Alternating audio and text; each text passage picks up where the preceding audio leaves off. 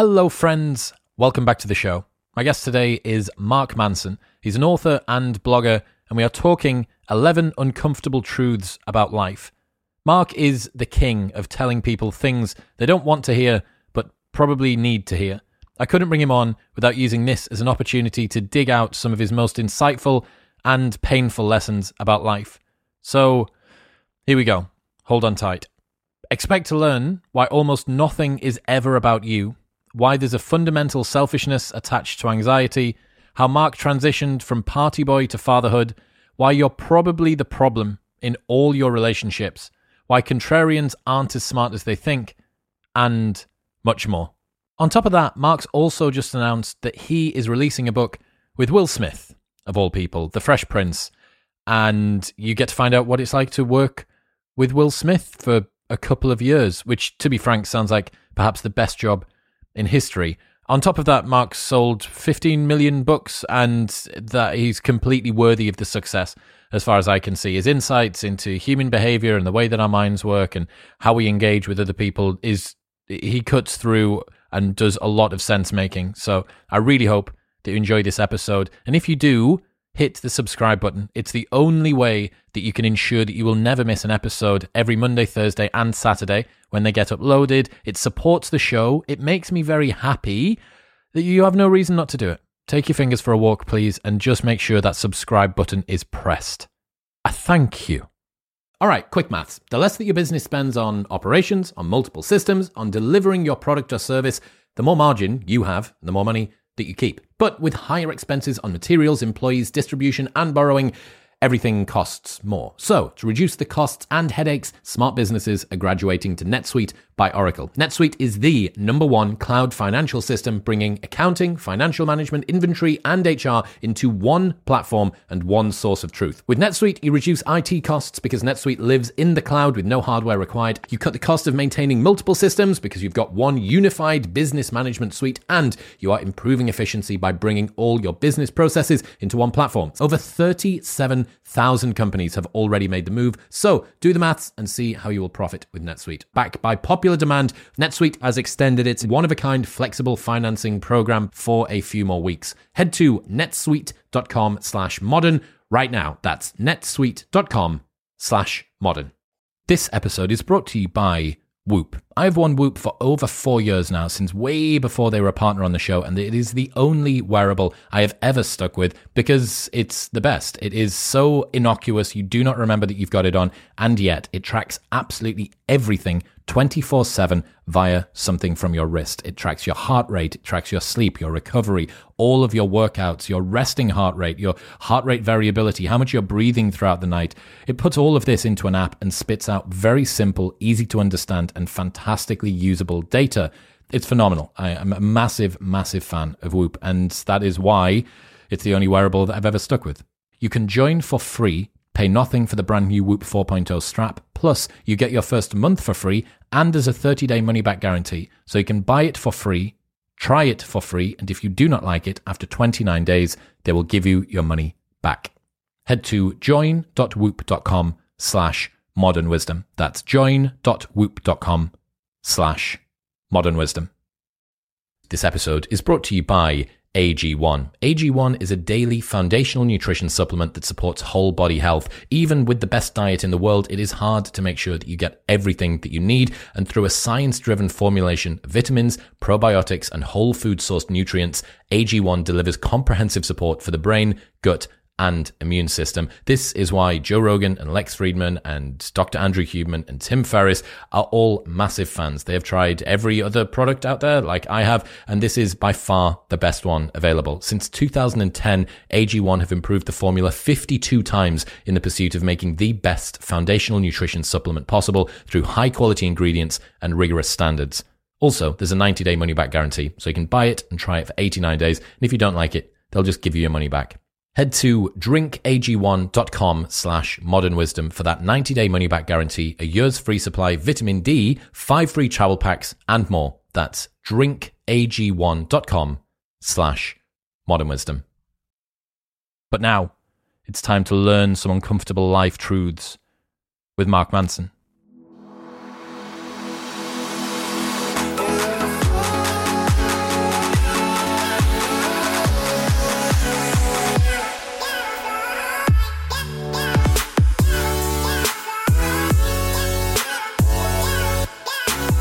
Ladies and gentlemen, boys and girls, welcome back. I'm joined by Mr. Mark Manson. Welcome to the show. It's good to be here. Thanks for having me. My pleasure, man. So you are as much of a fan of truth bombs and red pills and uncomfortable insights as I am. So what I've done is I've scraped your social media from the last few months and pulled out some of the best ones, and I've kept some absolute corkers for the end. But before we get into going through those, you're writing a book with Will Smith, or you're producing, releasing a book with Will Smith. Yeah, so I mean, my part's kind of over, um, but yeah, he he and I linked up in 2018. He wanted to write uh, kind of a memoir slash life lessons, kind of from his career and his life, uh, and he was looking for a co-author, and so he and I just hit it off, had good chemistry, um, and it was I was I you know I was a little bit hesitant at first. You know I was like I, I don't want to do this just because it's a celebrity. You know I don't want to be part of like a PR puff piece. Um, you know it needs to be real. It needs to be raw. Like there needs to be a good reason behind it. And when I met him for the first time, and I asked him why he wanted to do a book, he the first thing he said is he said, "Look, like my whole career I've been like hiding myself um, you know, as a as a as a huge celebrity, like you hide yourself from the world. You like everything is polished and pristine and kind of catered for the viewer. Um, he was like, I want I want to put the real me out there. And um, I was like, fuck yeah, dude, I'm on board. What's it like working with Will Smith? Honestly, man, he is uh he's a dream. Like he and, and, I've heard this is not the case with a lot of famous people, but he, he is honestly one of the easiest people to work with. He's really professional. He's super nice, um, very smart, very down to earth. Uh, we honestly like we just had a blast. Like we just we just hung out. He took me to all these crazy fucking places that he was going to, and uh, and we just sit around and like talk about his life and talk about his ideas. And it it was easy for me because I just I just sat there and listened and then I got I like basically just pick out like his greatest hits you know like like oh that that's a really good one. We'll use that you know and um so that was it you know. And then I did the first draft and that and he's done the uh he kind of did a revision of that oh that's cool. so you you sort of Ghost wrote it and he edited his own work, kind kind of. Yeah, like we did the outline together and and kind of came up like agreed on the structure and then I I did that the first draft, which yeah. is g- generally the more agonizing draft. um, and uh, and then yeah, and then he kind of revised his voice onto it and added little details and you know style stylistic things and stuff like that. So uh, it's great. I'm super excited. I'm excited for him. Um, I'm excited for me. Like it's it's a really cool book, and um, uh, I'm proud of it. So it comes out November 9th. That's sick, man. Pre-order link will be. I'll make sure the pre-order links in the show notes below. Um, yeah, yeah. I, I think more sort of heroes of Hollywood. You know, obviously McConaughey released his Greenlights this year, and that's absolutely smashed it. And kind of added value. It wasn't just a, as you said, this sort of puff piece about I'm a rich, famous person. You should find out about my life. Like it's actually adding genuine yeah. value. And yeah, I, I, mean, I'd I'd learn shit from Will Smith. I feel like I've got stuff to yeah. learn from him. I I he's got a lot to share, man. Did he impact? Um, I, did he, given the fact that you've sort of learned a lot about this world, sense making, and kind of understanding the way that the world works, did he impart sort of lessons or change your worldview profoundly at all? He was very impactful on me in in kind of a slightly different way. I mean, I'll I'll say this: when I met him and he really started sharing his story, like his childhood and growing up in West Philly, and you know, like being a rapper in the in the '80s, like it. I quickly realized that this is one of the most emotionally resilient people I've ever met. Like the the stuff that he went through um and and not only like went through it but surmounted it and then came out the other side like a, a positive healthy person um it's just incredible like it's it's a real there's a real kind of survivorship aspect to his story that I think most people don't know about him. Like people don't realize that. Um, and so th- that really excited me from kind of a writing standpoint and you know being in the personal development world like that's you know we kind of like live and breathe stories like that. Um, so i'm super excited about that. But in terms of like how he affected me personally actually most of what i learned from him was very much uh kind of like professional based. You know like um seeing the way he built his team and the way he thinks about you know creative projects or collaborating with people, seeing the way he deals with his fans, um, kind of just hearing his ideas of like on just you know being famous or being a thought leader or being somebody who people like being a role model. Um, you know, this is a guy who's done that at the highest level for 30 years now, and so for me, you know, I'm still a fairly young guy. My career just kind of took off uh, four or five years ago. Um, it was like a master class of just you know how to like be a professional in a creative industry and um and how to like handle success well and maintain success and and work with people it, it was great that really is pretty invaluable, right? Because as you get further and further up the totem pole of success and away from the normal distribution of normal, right? There's yeah. like, who the fuck's teaching Mark Manson how to deal with fame? You know, like the guy that the guy that sold 13 million books. Like who's who's the one that's like, oh yeah, I'm five steps ahead of you, mate. Like you know, hold on to the coattails. Good luck. There's a very yeah. very small number of people that can do that, and I think um, I heard recently Rogan had a reverse interview with uh, I can't remember the pair. They're really good podcasters actually. They sat him down in his own studio and and interviewed him, and you find out he he has the same challenges. And you're, you're talking about probably perhaps the most influential person in America, one of. Yeah and he's like, I haven't got a fucking clue what I'm doing. He doesn't even have a PA. Like you just realize everyone, and again, that's that's quite an interesting thing or a humbling thing for normal people, normal to realize, yeah. right? That look, the people that you care about and think have got it all sorted out, they're just fucking about as well. Like they haven't got a clue. No one's got a clue. Like if Will Smith's yeah. like the if you have to get to Will Smith's level to have your shit sorted, there's no hope for any of us. Well, and it's funny too because it's you know at this point I've spent three years around him and his team, and I, I mean I love his the people on his. He's got great people who work for him, and and I I really like them. But it, it's funny because I mean they have the exact same challenges of like any business organization that you would ever come. You know, it's like the same kind of bullshit and miscommunication and like you know, like egos bumping into each other and stuff. And it's haven't got it's, the designs um, done on time and too many emails. And can somebody set such and such up with the SSN3P server and all that bullshit?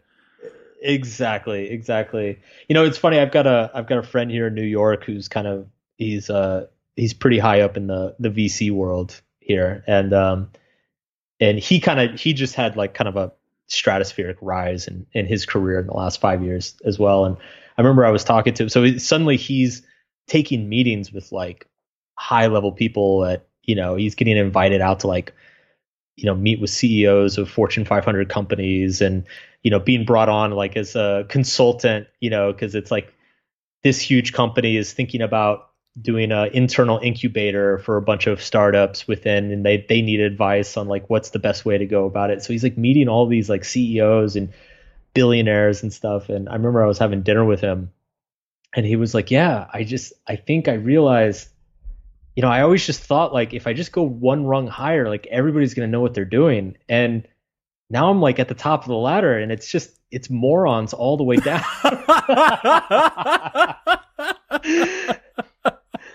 it's like nobody has a clue, man. It's like it's it's the difference between the top and you know maybe like ha- you know, slightly above average is maybe you're like you have five percent more of a clue. You know, that's probably it.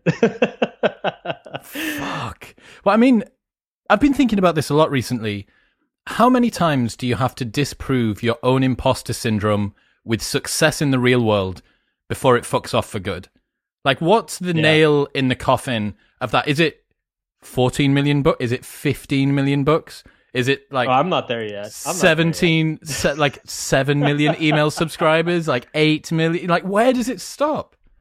Yeah, I mean, I if there's if there's ever a number that uh brings total confidence. I have not found it yet. and it's you know what and it's funny too because I, I, you know I've still I think I've got my imposter syndrome's gotten a little bit better. Um, you know I I I think anytime you have a sudden burst of success, you know imposter syndrome is probably like a normal healthy reaction because there's a little bit of like a whoa what the fuck what did I do to deserve this you know like that it's kind of a natural and then you start settling into it and realize um, that that you know you worked pretty hard and you you did something great um, but like I still have some of it, but it's funny. I feel like part of me is a little bit afraid to let go because I feel like if I if I let go and I'm like, yeah, I'm Mark fucking Manson, my books like crush it. You know, as soon as I if I let myself fall into that, then I I, I just feel like it's gonna backfire so hard. So it's almost like um it's almost like there's like an optimal amount of insecurity. Yeah. Um people use you know, let's like people people it's use like a little is better than none. I think. Yeah, yeah. I would I, I would say that that's not a bad way to look at it. People use uh, imposter syndrome as a proxy for humbleness sometimes, um, because it Yeah. actually manifests in a really sort of similar way. Um, and if it kind of constrains your ego, perhaps the if the outcome is worthy, perhaps that's a way to look at it. Seth Godin said to me that um, if you're doing something that you've never done before, or that maybe no one's ever done before, of course you've got imposter syndrome. Why wouldn't you? By definition, you're breaking Yeah. new ground. You're in an area of the terrain that you haven't yet you haven't Yeah. yet explored. Yeah, and and I think there's also there's kind of like um I don't know like a more philosophical element to it too. You know, it, it's I know so many smart authors who work so fucking hard and like they write great books, and, and so there's a little bit of like a why me like. You know, Kind of like a survivorship guilt type thing. Yeah, almost like it's it's like like I think my my books are good, but they're not like you know 50x better than like this other guy, you know. But so why do I get 50x the result? Like that doesn't. There's something that just seems uh, like strange about that. Um. So yeah, it, it's weird. It's a weird thing. Right, okay. Uncomfortable truths. First one you don't attract shit into your life, and it's not the universe's fault. You probably just suck at boundaries.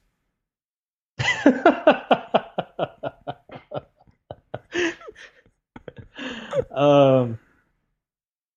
yeah, that's a good one. I like that one. I really do as well. But I don't talk about. So here's the thing, man. I don't really talk about boundaries that much. It's never really been Yeah. one of those terms that I've brought into my lexicon of normal daily sense making use. So what are you talking about? What sort of boundaries? So, in terms of boundaries, um, I mean, in terms of, I usually use them in, in relation to relationships, um, but it's it's basically like understanding what you will and will not tolerate in your life, and um, and I think a lot of people kind of get, you know, the stuff that I mentioned there, you know, believing the universe is giving you something and blah blah blah, like a lot of these ideas about like law of attraction or whatever, they kind of get close to that.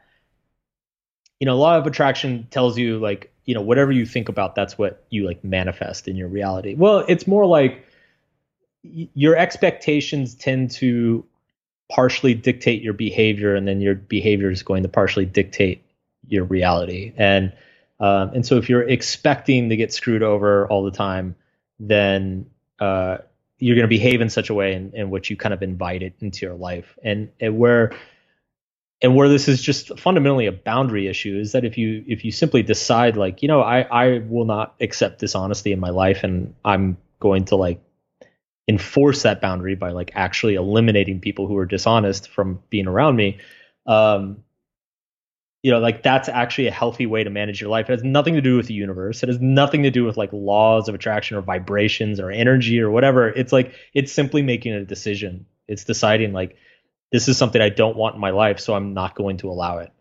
Um and it's it's like it's such a simple concept but we we struggle so much with it. Like it, it's a very it's one of those things that it's very easy to understand but incredibly difficult to um, actually like enforce. Well, unless you've taken the full non-dual enlightenment red pill and you're walking around part of the the substrate of the world, you fi- you feel like an actor, right? You feel like an agent that has thoughts and very much is the center of the universe, like it because you yeah. are. Everything emanates out and comes toward you, even the light. You know, the sun doesn't shine anywhere except for on you, as far as you're concerned. Yeah. And um, yeah, I think as well think about how the reticular ac- activating system works. Like, if you tell someone, as soon as you buy a new car, you always notice that new car everywhere. Everyone's got this car. No, you're just looking out for it. And the same goes yep. with this. Like, if you prime someone, this is what guys like Derren Brown and these other sort of quasi illusionist mind mental melding people do, right? They just prime people and then they put them into a situation and the brain does the rest. Yeah. Yeah. I mean, it's, it's our, our perceptions are highly inaccurate and they're very much uh, they're very much affected by the nature of our thoughts. And um, you don't need a magical explanation for that. They're like very logical scientific explanations for that. Um, but it's you know i think what what matters is that people adapt their behavior to it ultimately. Next one. Stop taking things personally. It's rarely about you. Yeah i, I think this is this kind of harks back to what you just said about uh, everybody's the center of their own universe. You know, like we all we all experience everything through the lens of our of our own physical experience. And so it's it's kind of our default. You know, David Foster Wallace has this great passage in his speech "This Is Water" where he he talks about like everything that we experience, it's happening, it's experienced like relative to us. You know, it's impossible to experience something as somebody else. And so our default setting psychologically is to assume that until proven otherwise, everything involves us, where this is just like a highly inaccurate assumption. And um, and I, it's just something that I've always I've found helpful throughout my life. Um, it, it, especially, you know, it's something I really realized back when I was young and I was dating. You know, like I, I'd, I'd go to a party or something and start chatting with a girl, and she'd kind of blow me off and you know the natural reaction is to just assume like wow i'm such a loser. Like if i was a cool guy like every girl would just immediately want to go home with me. And it's like no man. Like you don't know what she's going through. You don't know where she is in her life. Like maybe she just got dumped. Maybe she's seeing somebody else. Maybe she's leaving town tomorrow and never coming back. Like you know it, it's not only do you not know but it's also none of your fucking business. Like it's not it's like get get out of your own ass and and uh, you know empathize a little bit. Well, we'd never claim that for ourselves, right? If somebody said, "Why did you cut me up in traffic?" You'd say, "Oh, well, I was late for this thing, or I'd do whatever." But when it's someone else, the fundamental attribution error kicks in, and you think, "Yeah, yep. that guy, that guy did it because he's a prick," but I did it. Yep. I did it because I'm late for work, and they should understand. Yeah. yeah, yeah. So I mean, it's like when you when you reject somebody, it's like, you know, you're thinking you're like, oh, I just don't really have time to like meet somebody new right now. But when they reject, it's like, oh, I'm such an idiot, loser. yeah, She's a bitch. She's so selfish. yeah, it really is always about you, right, man? This is I really enjoyed this one. So you can't get far alone, and another one. If you think it's you against the world, chances are it's just you against yourself. Yeah, yeah, I, I think um, one thing I, I think look look like the world's an incredibly complicated place, and I talk about this in my book. Everything is fucked. Is that like the world is sure the, the world's fucked, but the world's always been fucked, and it's always going to be fucked. Like there's no pick a place in history where things were were okay. Like there's literally not a single moment in history that things were okay. and and so it's just I, I think just conflict and strife and corruption like these are just natural states of human society and and I I've just found through the years and through experience and and talking to a lot of people that um, generally like the more zealous a person is about some sort of like global cause about saving the world and uh, you know ridding the world of evil um, usually the, the more fucked up that person is themselves you know like the the more dysfunctional their own life is the more dysfunctional their own relationships more you know the more dysfunctional their own uh, you know ability to accomplish goals or or get something done. Like there there seems to me to be like a one to one relationship between those two things.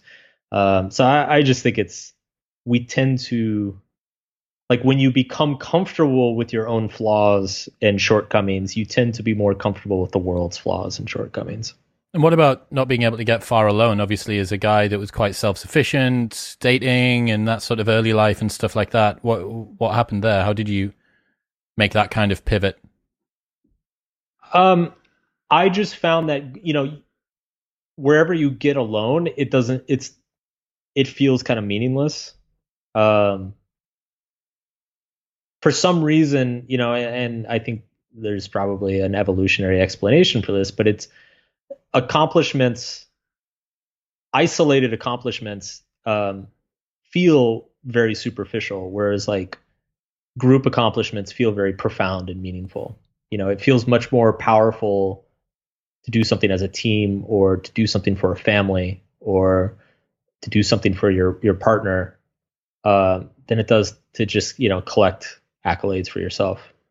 I had Jordan Peterson on the show, and we talked about how to deal with the pain of losing friends as you get older. You grow, people drop away, the ones that were part of your life, and um, it really struck me some of the comments from people, and I think this perhaps skews just because YouTube generally um, invites a type of audience that's maybe a little bit more introspective and, and, and doing that kind of self inquiry, and perhaps is used to solitude in any case. But I was really surprised at how many people were um, not bitter but were a, a little resentful at the world and were kind of saying, I don't need anybody. I can make it on my own. Friends just slow me down. Uh, a lot, a lot of sort of bits and pieces of feedback like this, and I thought hmm. That's interesting because these people have come because they know my, my content uh, and Jordan's as well. Mm. I don't, I don't think that either of us have really pushed that sort of a rhetoric. If anything, I've both of us have said try as hard as you can to find relationships that make you feel good. And this is something that's interesting where people like to talk about leaning into discomfort and finding the struggle and overcoming obstacles and stuff like that.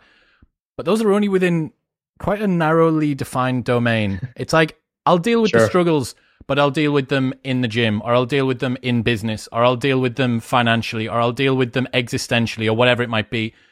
And then you pull people outside of that, and it seems like it correlates, or there is a um, significant minority of people for whom one of the areas of discomfort that perhaps they're less comfortable with being uncomfortable in is building relationships and yeah. so on.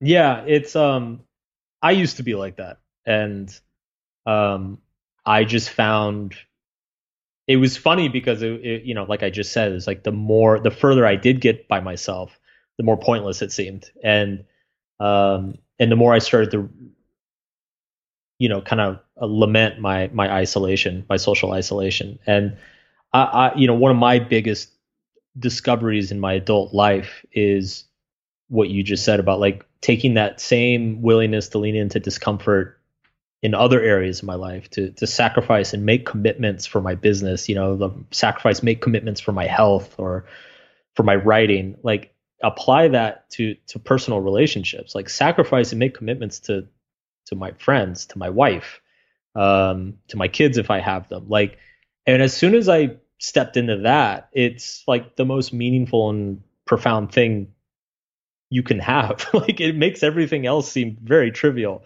very quickly. Um, but it, it's hard to explain that to people. And I think a lot of people who are in that place, they're probably like me, where they've, you know, their history. Like I had never really had like a healthy, close relationship with somebody in, until my probably late 20s. Um, you know, my family was quite dysfunctional. A lot of my friendships had let me down. Uh, my early relationships were very toxic and dysfunctional. Um, so it, it's it's something that you can't really see until you get there, but and it's so it's hard to describe to people who aren't there. But um, it's I mean, if there's anything, uh, you know, I believe, and I know Peterson believes very, very strongly. Like it's it's just there's really no point unless you're there's really no point in doing anything unless you're you're doing it for for some something greater than yourself. What's the first step for something like that? Or can you remember this first step that you took to transition? You know, I, I think I think there's there's a lot of there's a certain amount of inner work that kind of has to happen first. A certain amount of um, dealing with you know your own uh, pain and beliefs and, and emotions you know I, I had to reach a certain level of like emotional maturity to you know and that's not to say that everybody who feels this way is emotionally immature like people have different levels of needs but like for me it was i was carrying around a lot of resentment and um and I, I there was also a lot of like i took a lot of pride in being being able to like do things on my own. You know, the fact that I could pick up and go to another country for like three months and not tell a soul, and people are like, "Oh my god, how did you do that?" Like that's terrifying. You know, it's like there was a pride that I could do that. You know, eh, but it's after a certain amount of time you start to realize that stuff like that is it's kind of silly. It's ego based, you know, and so it's silly. And um, at some point, you just kind of have to get over yourself and realize that um, it, it's I think I think as as you get older, or as, at least as I got older, you you you gain enough perspective to be able to look back and see like, wow, the five years I, I dedicated to that one thing does not feel important to me anymore. Yet, wow, I really I really miss my friends I haven't talked to in five years. You know, and then then it starts like sinking in. Might be something to this. Right, next one. Next one. You're overthinking it because you assume you're more special than others. um, now I, I'll add a caveat to that. See, this is the problem with social media is, and this you always get in trouble with this on social media because it's you try it like social media is optimized for pithiness, narrow um, bandwidth, eh?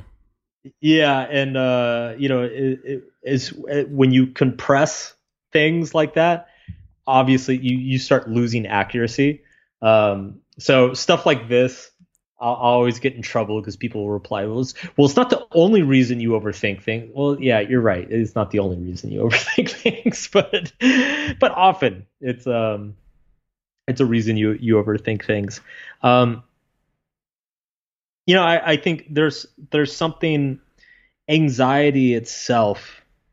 Uh, and, I, am trying to think of a way to say this that's not going to sound absolutely horrible. Um, there's there's a fundamental selfishness that kind of comes attached with anxiety. Um, because when you're anxious it very much and it's involuntary. It's not it's not that you're a bad person or that you are a selfish person but it's there's an involuntary kind of selfishness that comes packaged with anxiety and that you become overly preoccupied with yourself. And you know it's it's this you kind of become obsessed with like oh what does he think about me? Or did the thing i say was that stupid? Or um, am i going to be a failure? Or is anybody ever going to like me? And it's it's always me me me i i i i i. And um it, there's a real kind of just you know i found you know kind of dealing with some of my own social anxiety in the past um there, there's a really profound effect of of if you're able to like invert that focus um and and kind of turn it more into to compassion or empathy for others start worrying about like wondering what they're worried about you know? It's like if you're if you're like the anxious mess in a crowded room uh who doesn't know anybody like maybe look around and wonder like it, you know is it other people are likely feeling similar things um, and it's just that that simple ability to kind of step outside of yourself is it often alleviates um, you know it removes that sense of specialness. It removes that like i'm the only one who feels this way. I'm the only one suffering this way. I'm the only one who understands what it's like. Um, and you start realizing that everybody else like has very similar problems or is thinking very similar things or worried about similar things um, you you no longer feel alone in that suffering. Well the common thought raiser is if you have a thought assume that at least some other significant minority of people also have it. But the way that our emotions feel right they're like they're like bestowed on us like curses, yeah. individual diseases that have just been given purely to us by some higher power. And this is why, when you actually think about how emotions feel, almost all of the stories that kind of ancient religions spoke about, you know, thinking about how the goddess of lust and, and envy and anger and stuff like that, like, of course it makes sense because it feels like it's so much more. The phenomenon of having an emotion is so much more than just the wiring going on in your brain. Yeah. And that leads us to have that kind of very self focused, neurotic uh, view of the world, right? Yeah. Yeah. And it, it's, it's interesting too, because if you generally, if you look at all the negative emotions, the negative emotions are very self focused, you know. So anger is always like this horror, you know, I'm I need to you know, I need to this horrible thing happened to me and now I'm angry. You know, anxiety is this horrible thing's going to happen to me. Guilt is this horrible happen, thing happened to me in the past. Um, whereas if you look at positive emotions, it's it's very out, outwardly focused. It's very much, you know, happiness or joy. It's it's it's kind of this like gratitude for the place you're in, the people you're with, the the experiences you had.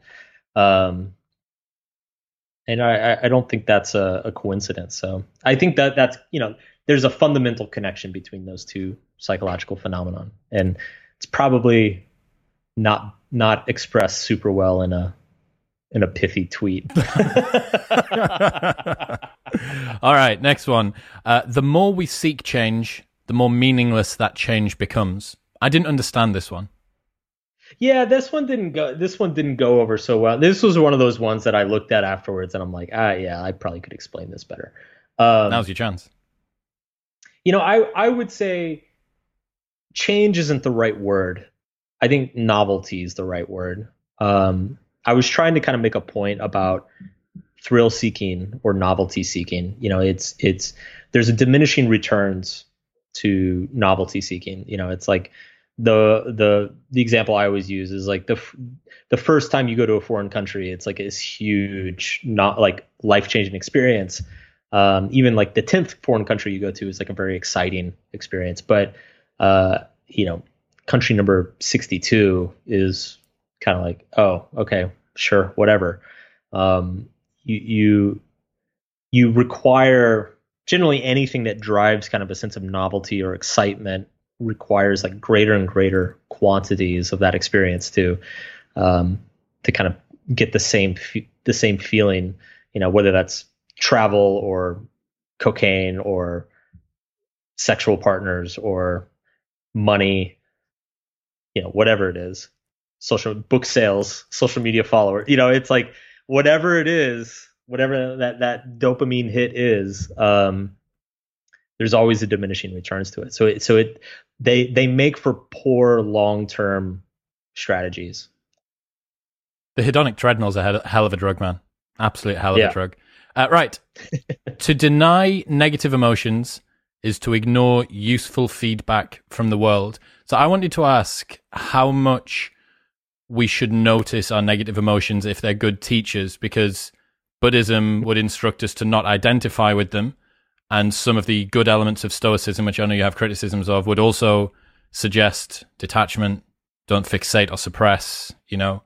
Um, how can you avoid denying negative emotions to acquire the lessons from them, but then also not identify with them too much? That seems like a little bit of an oxymoron. Yeah.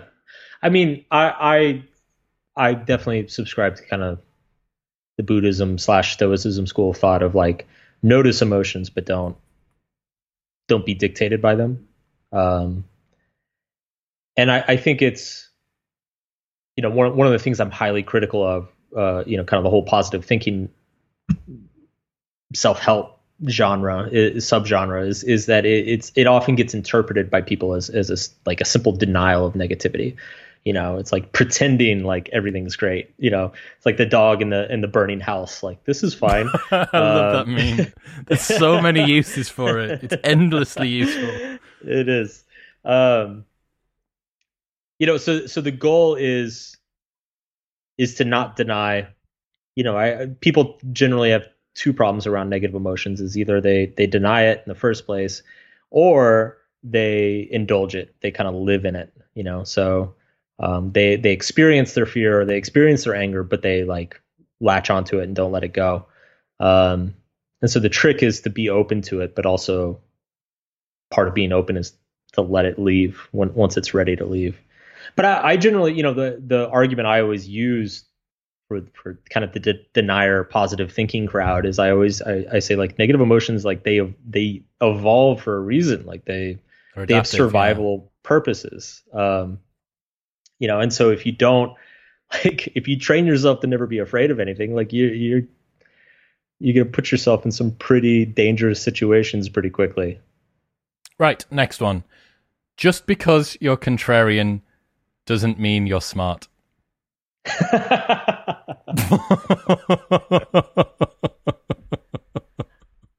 I love this one. I, I mean, I was probably I was probably a little bit bitter on Twitter when I wrote this one. it's just like all these contrarian assholes thinking they're so much smarter than everybody else. Um, you know, speaking of McConaughey, like McConaughey had a uh, one of the parts I really liked about McConaughey's book is he had this whole section where he was talking about how like you need to know the rules before you can break the rules.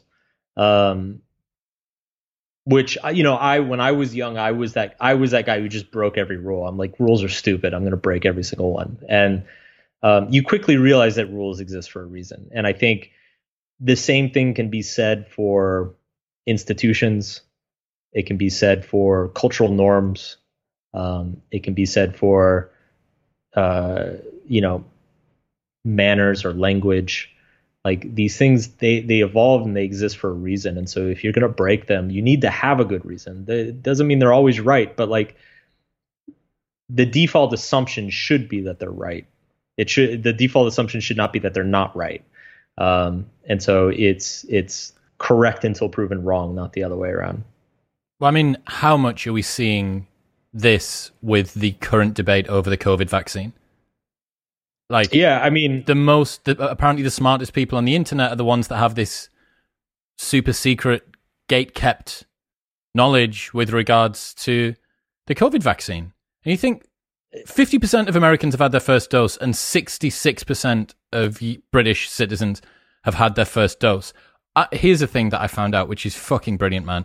Only 20% of the UK population is on Twitter. So even when you think, well, everybody thinks this, even if you were to max out everyone on Twitter to get agreement, you've only got 20% yep. of the UK population. What the fuck? Yeah.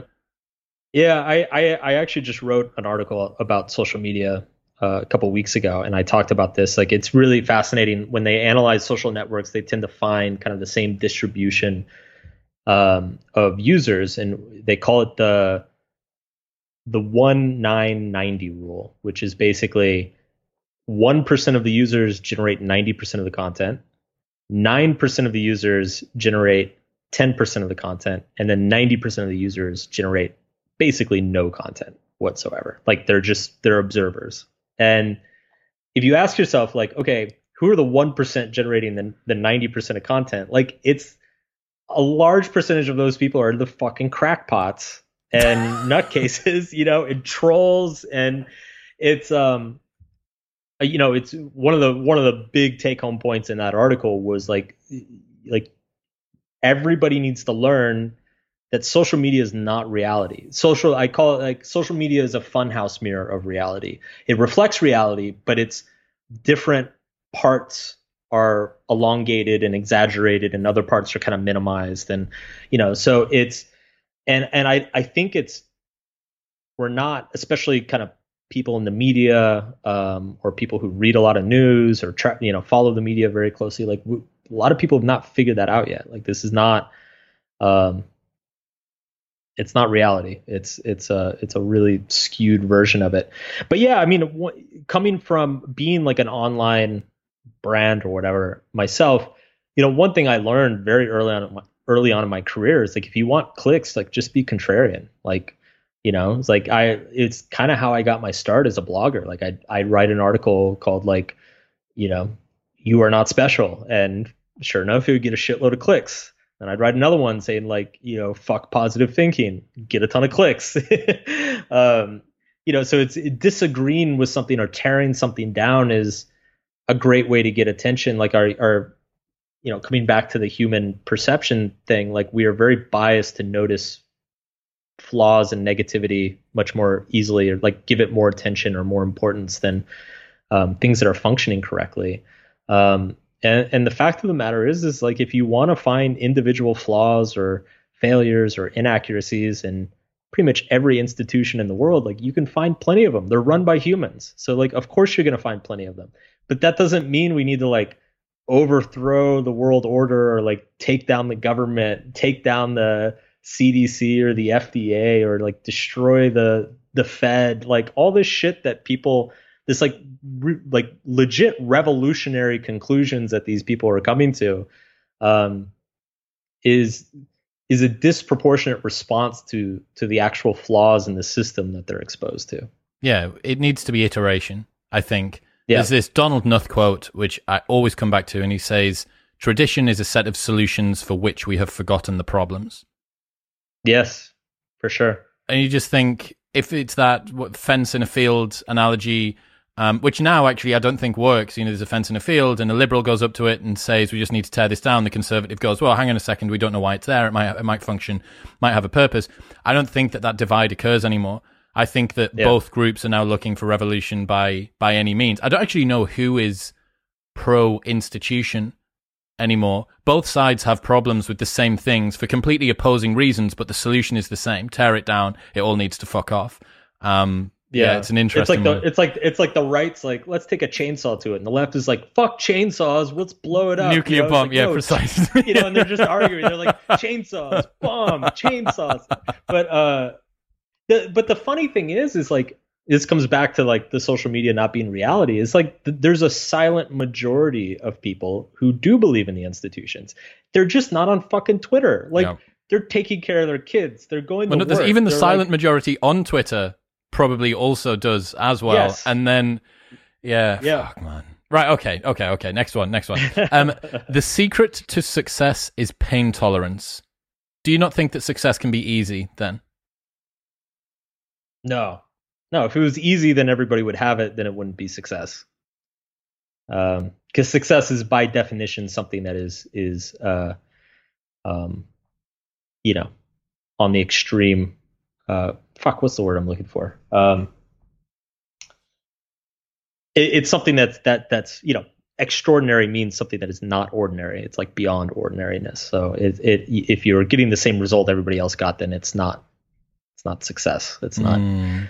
Uh, and I suppose that the success is a function of the discomfort to get there as well, right? The satisfaction of getting to a higher mountain is greater than that of getting to a smaller mountain because of the challenge that it took you to get to the top.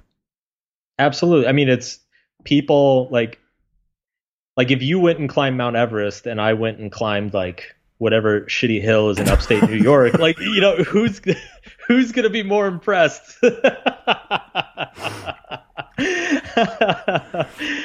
it's it's just it's just how it works.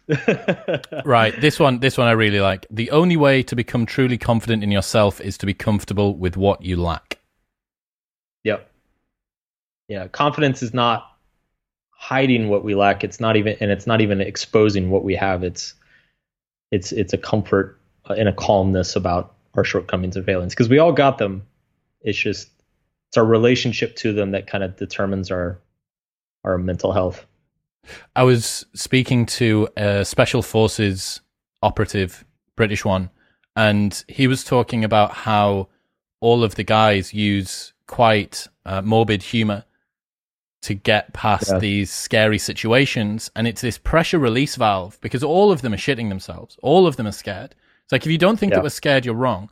But we just have ways of coping with it. And most of them coped with it by making jokes about stuff, by yeah. laughing, by laughing about stuff. One guy got uh, shot like a, a single pellet from a shotgun or something went through the meat of his ass cheek, and all of them couldn't stop laughing about it and like this guy's got to have like he's off work for he's off the like off the unit for God knows how long, and he's got to have stitches and all of these operations to get it fixed. And he was laughing, and so was everyone else. Yeah, man. Gallows humor.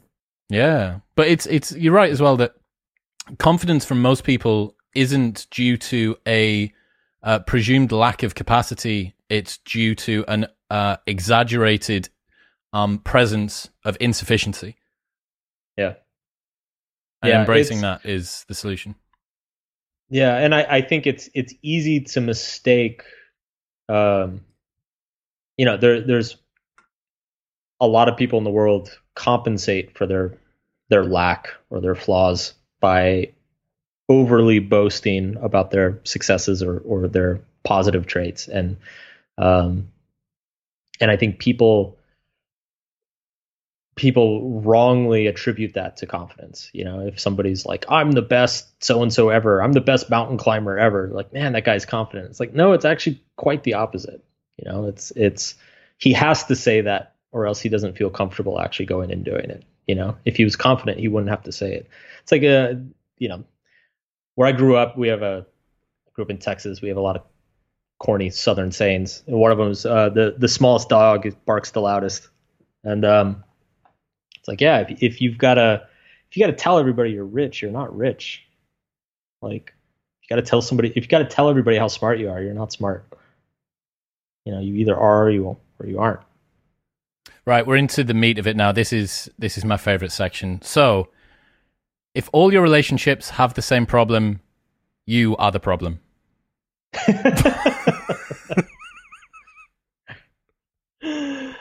yeah. Um, How did this one go it's down? funny. yeah, you know, you know what's funny? So this was originally I wrote a short article. Um, I wrote a short article, I think in like 2012 or 13, and it was called uh, it was called like all the reasons you're you're still single, and um, and I published it on Valentine's Day, and uh, you know I just got like a sick pleasure out of that. You know, and it basically said it was like, look, all these problems you think all your partners have or all the people you date have, like, guess what? You know, the only thing they have in common is you. Common denominator. Um, but I, I repost that probably about once a year in different places and on different forums, Valentine's Day, and- just let's schedule it every February 14th from now until the end of time.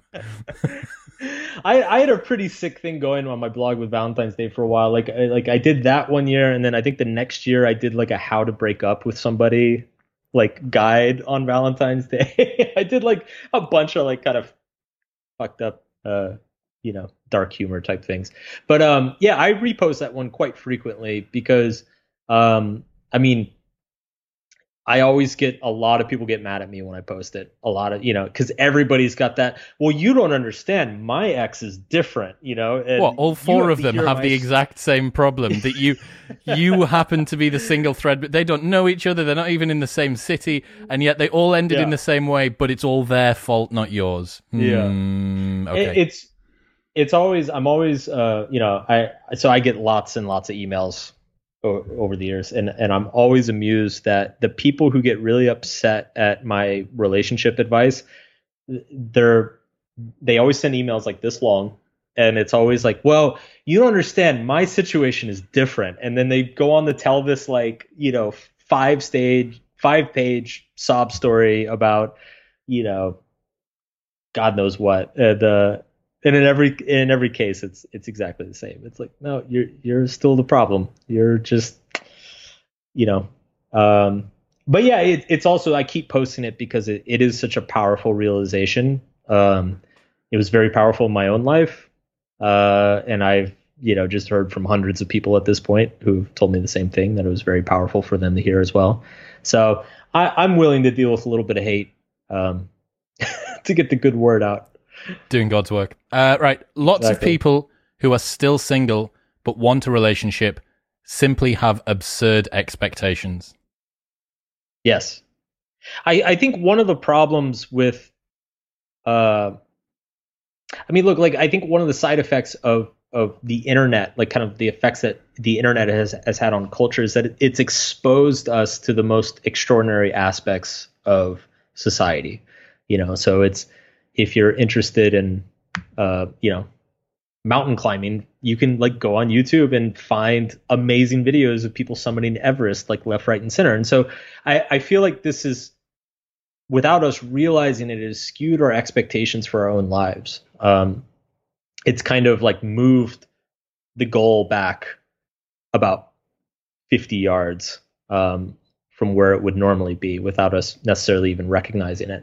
And I think this applies to dating as well. It's like you you because you have access to so many people through dating apps or online or or whatever, um, you you start developing these kind of unrealistic standards of what a partner should be. You know, people develop these insane checklists of, you know, well they they need to be like they need to be a concert pianist and they need to have a PhD and they need to be a part-time model and they need to speak six languages and you know it, it's like good luck man like good luck uh, so I, I, I just I think sometimes we need to be brought down to earth.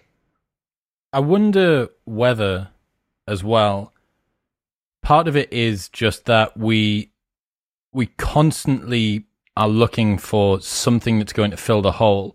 And perhaps by setting our standards so absurdly high, we never actually have to enter the world of a relationship with people. Also, here's another thing, man. How much do you think this is because we live in a meritocracy? Like, if you teach people that they can become anything that they want to be, your success is completely yours to bear. Why shouldn't everyone want to try and date Angelina Jolie? Well, I can become anything I want to be. I can date anyone I want to want. Yeah, I, I think it's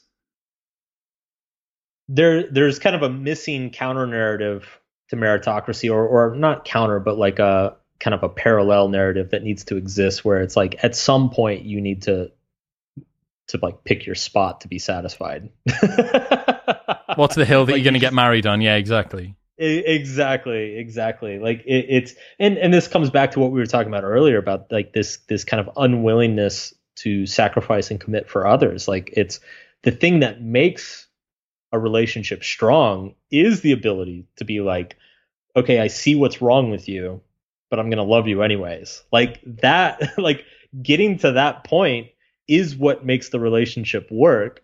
Um, but I just think like fundamentally the way the incentives and culture is set up right now, it's like it's it's harder than ever for people to get to that point. Yeah, you classed yourself as an ardent zealot of marriage. Um, have you got any advice for young guys who want to kind of transition from fuckboy to fatherhood? from fuckboy to fatherhood, It'd be a good book title. It would be, yeah, yeah, yeah.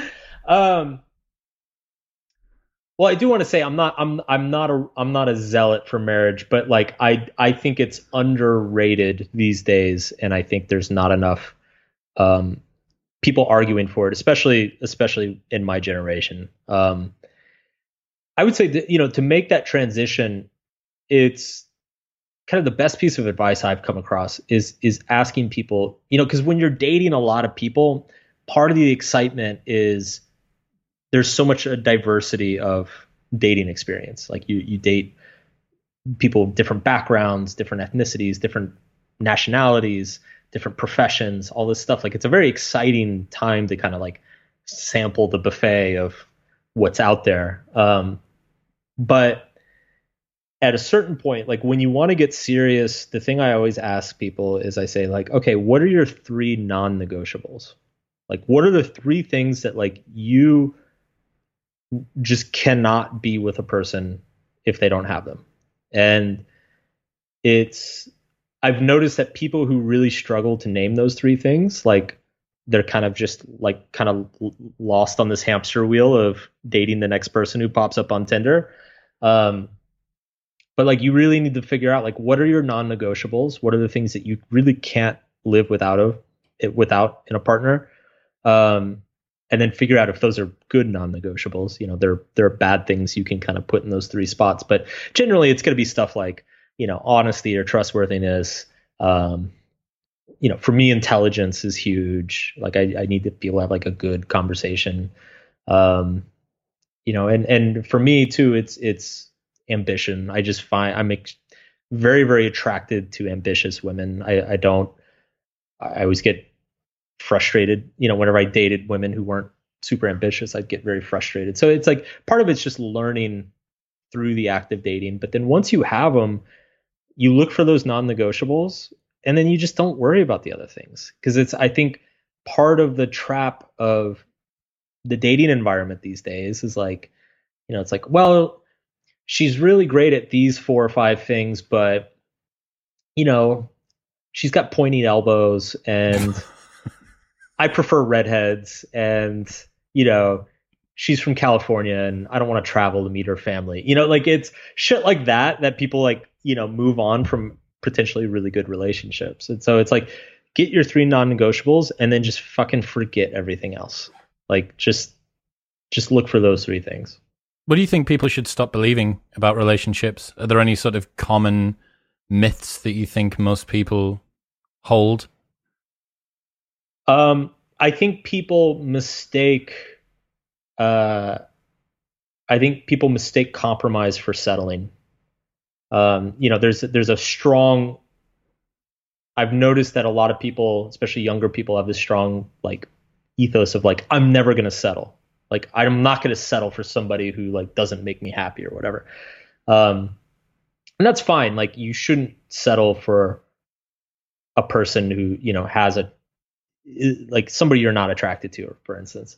Um, but at the same time, it's like any functional relationship requires compromise, and compromise requires you foregoing some of your own happiness to create, you know, more general happiness in the among both of you in the long run. And um, and I think a lot of people just mix up those two things. You know, I've I've talked to a lot of people who who have ended relationships for like, in my mind, are just like insanely dumb reasons. You know. Um, it's like, oh well, she wanted to move.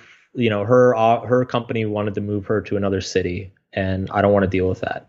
And it's like, well, dude, you like a month ago you were telling me how in love you were. Like, he's like, yeah, but I don't want to settle for somebody who like. It's just like they're not even. It's like, yeah, she wants me to travel there every two months or something, you know. And it's like, I don't have time for that. It's it's like, okay, this is why you're single. You're literally not prioritizing. you wonder why you're single decade after decade, it's because you don't fucking prioritize your relationships. it's really simple. well, I mean, think about it, man. There's even there's even um, subcultures and, and lingo around what people should and shouldn't do when they get that kind of pushback in a relationship. For, so for girls, it's like clapping back, right? Or for guys, it's not being a simp or not being a cook or not being like a like a, a soy boy or whatever, like not being weak.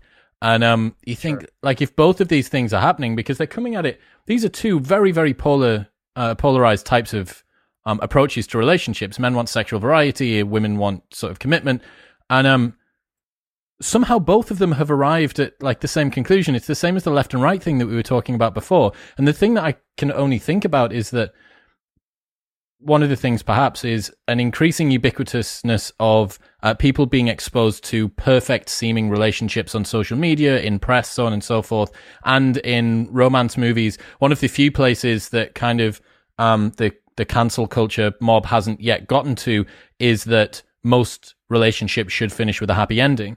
Like, and she built her business and made a, a billion dollars and lived happily ever after. Like, that's not really usually the way that the story ends. Um, sure. So I'm wondering whether or not people, again, the unrealistic expectations thing that we're talking about, and kind of this, yeah, this conflation that um, anything shy of absolutely perfect is you being taken for a ride. Yeah, well, it's so there. People have always, and this is true of men and women, but you know, in the dating realm, men and women tend you see the same patterns, but it plays out with different language and different uh, it's expressed with different language. But like everything you just listed, I mean, it's basically seeing relationships as a power game. And um, one thing I've written before is that like the definition of unhealthy relationship is when people see it as a power, like people perceive the relationship to be a power struggle. It's always like who is has more influence, who is getting their way more than the other person, who is getting what they want from the other person. Any relationship romantic, friendship, business relationship, any relationship you you approach as a power game, as like a zero sum power game, it's by definition toxic. It's going to harm your life. It's going to harm the other person's life. Even if you're winning that power game, it's going to harm your life and it's going to harm the other person's life. Um, a healthy relationship is the way I describe it is is is both people act unconditionally, which is basically like look like we're equals. We both want to be happy. We both want the other person to be happy. So what do we need to do to make that happen? And sometimes that might might mean, you know, in the case like my wife and I, maybe that mean like maybe a couple times it means I give up something or I don't do something A couple times it means she gives up something she doesn't do something like there's there's no scorecard here like there's no we're not keeping a tally in the it's not a transaction like, yeah yeah yeah. Yeah we're not we're not like adding up who gave up more when or whatever. It's like you know maybe one if she's having a tough year maybe i give up more that year. If if i'm having a tough year in five years she gives up more that year. Like it's that you you don't you don't ask those questions or, or try to count those things because it's the act of counting itself that undermines the relationship. Um, and it's funny too because a lot of the dating advice industry, both for men and for women, focuses on that scorecard. It's like, you know, there's there was a book in the 90s called The Rules, which was all about it was teaching women, you know, stuff like don't pick up the phone the first time he calls or um, you know get up and go to the bathroom when the check comes or something to make him pay it like stuff like that um, and it's basically teaching women how to how to tally it like win more points on the scorecard but it doesn't realize it's teaching them a, to have toxic relationships with people and it's the same thing with the game in 2005 with the whole pickup artist thing. It's the exact same. It's teaching men how to win at the scorecard. And look at and fucking like, look, look at Neil Strauss now. Yeah. Look at look at I mean I mean it's and the thing is, I mean Neil made it out better than most of those guys. Like it's it's I mean talk about train wreck on top of train wreck. Um so it's and I you know I was part of that world when I was young and it took me a couple years, but I soon figured out. I'm like, man, this is not going to end well. Like, sure, I'm getting laid a lot, but like, this is not like it's not making me happy. It's not. It's not making you know the women I'm I'm hooking up with are not happy people. Like, um, this is uh, this is a dead end. I need to find a different road. That's the ultimate red pill about pickup artistry and kind of the whole meninism movement at large. And uh, there, there has to be a, a, an equivalent for women. I just don't know what it's called. Um, yeah. And this is why your first book, Models, is I've just completed. Yes, everyone that's listening, I've just finished the reading list today. So there's a hundred books, uh, and it's taken me fucking ages, man. It took so long. Um, and the only book, the only book that's specifically about dating and pickup on there is Models. And the fundamental reason is that pickup artistry and the female equivalent of it is teaching you tactics to appear like an attractive mate, but it doesn't yeah. make you an attractive mate. Like, it's the same as going to a powerlifting competition and wearing a secret mechanical exoskeleton that allows you to pick the weight up. You win, you get the gold medal, but you're still not that strong. And if anyone asks you to replicate that again, you can't do it without all of the tactics that you have. And I think pickup artistry as well actually causes a lot of men to lose confidence because what they see is the chasm between what the girl is attracted to in this caricature, the alter, alter ego that they've created for themselves, and who they actually think that they are. And this gap, yeah. the the um delta between those two is fucking huge. Yeah. I mean, it, it's obviously it objectifies women. You know, it, you when you treat them as objects to be manipulated by using lines and stories and whatever, um, you're objectifying them, which is bad for them. Um, but what men don't realize is is that they're objectifying themselves as well. So it's it's they're choosing to ignore who they really are, what they really want, what they really believe in, what they're really attracted to, and instead adopting a fake persona, adopting scripted lines, a scripted identity, essentially, kind of like downloading an identity onto themselves, um, to just get this, to get a, a, a, you know, real world result, to get like, to get laid a few times. First of all, not only does it make the sex horrible, because because first of all it, it only attracts women who are also hiding their real selves who are also don't have the confidence to to show up authentically um, who don't who have low self-esteem and are very needy.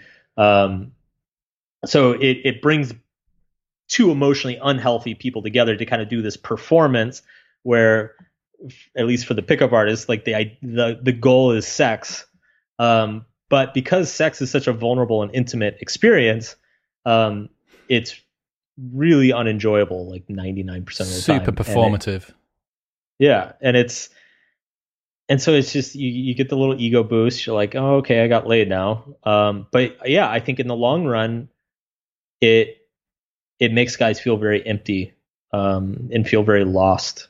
Um, and so so my book models was very much written i wrote it specifically to kind of to be like the antidote to that um, you know i i had spent some time in that community and then i kind of got out but i still coached men's gave men's dating advice, still coached men.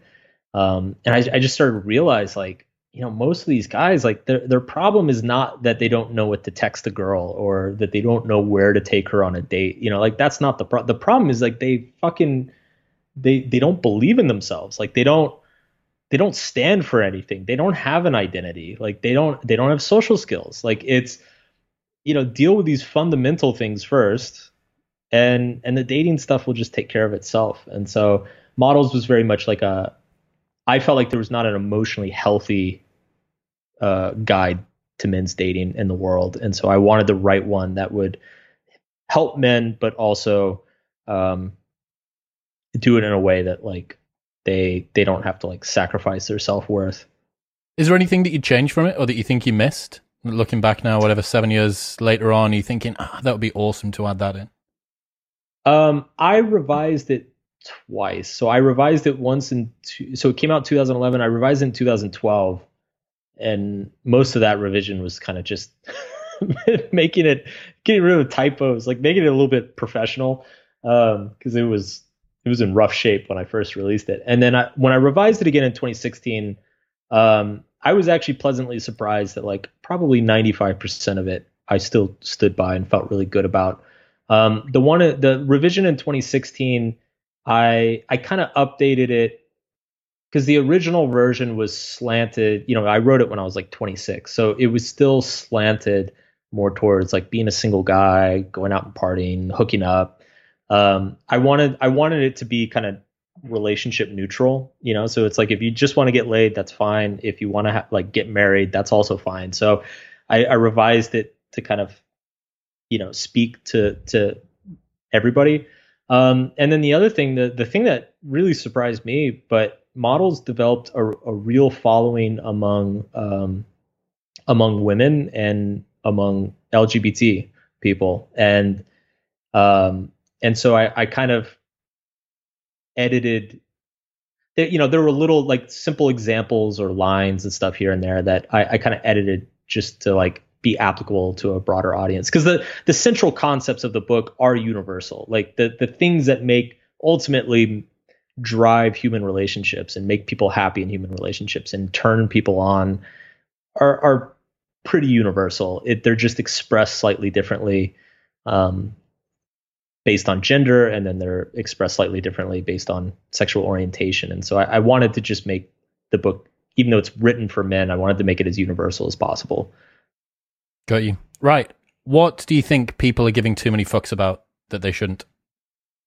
uh, whatever's being posted on Twitter. fine. Fine. That is. I think that can get universal agreement from everybody. Yeah. Period. yeah. Full stop. Man, thank you so much for coming on. Uh, this will, just will, uh, yep. November 9th. And yep. um, dude, I'm so I'm so gassed for that. Awesome, like really, what a cool project to have worked on, and um, yeah, I can't wait for that to come out. Yeah, me too, man. Well, look, dude, markmanson.net for all yep. things you, uh, models, and subtle art, and everything else will be linked in the show notes below if everyone wants to check that out. And what are your socials? People want to follow you on there. Uh, Twitter is I am Mark Manson. Uh, Instagram is just Mark Manson. Um, and then I think Facebook's Mark Manson Net. Does, everyone, Um, does anyone use anyone Facebook. use Facebook anymore? No, nobody uses Facebook anymore. But um, old people use Facebook. oh, and I'm also on. I'm also. I have a YouTube channel now as well. So I, I do. Um, I do a few videos each month. Sick. So check that out. Brother, thank you so much. Thank you, man. It was fun.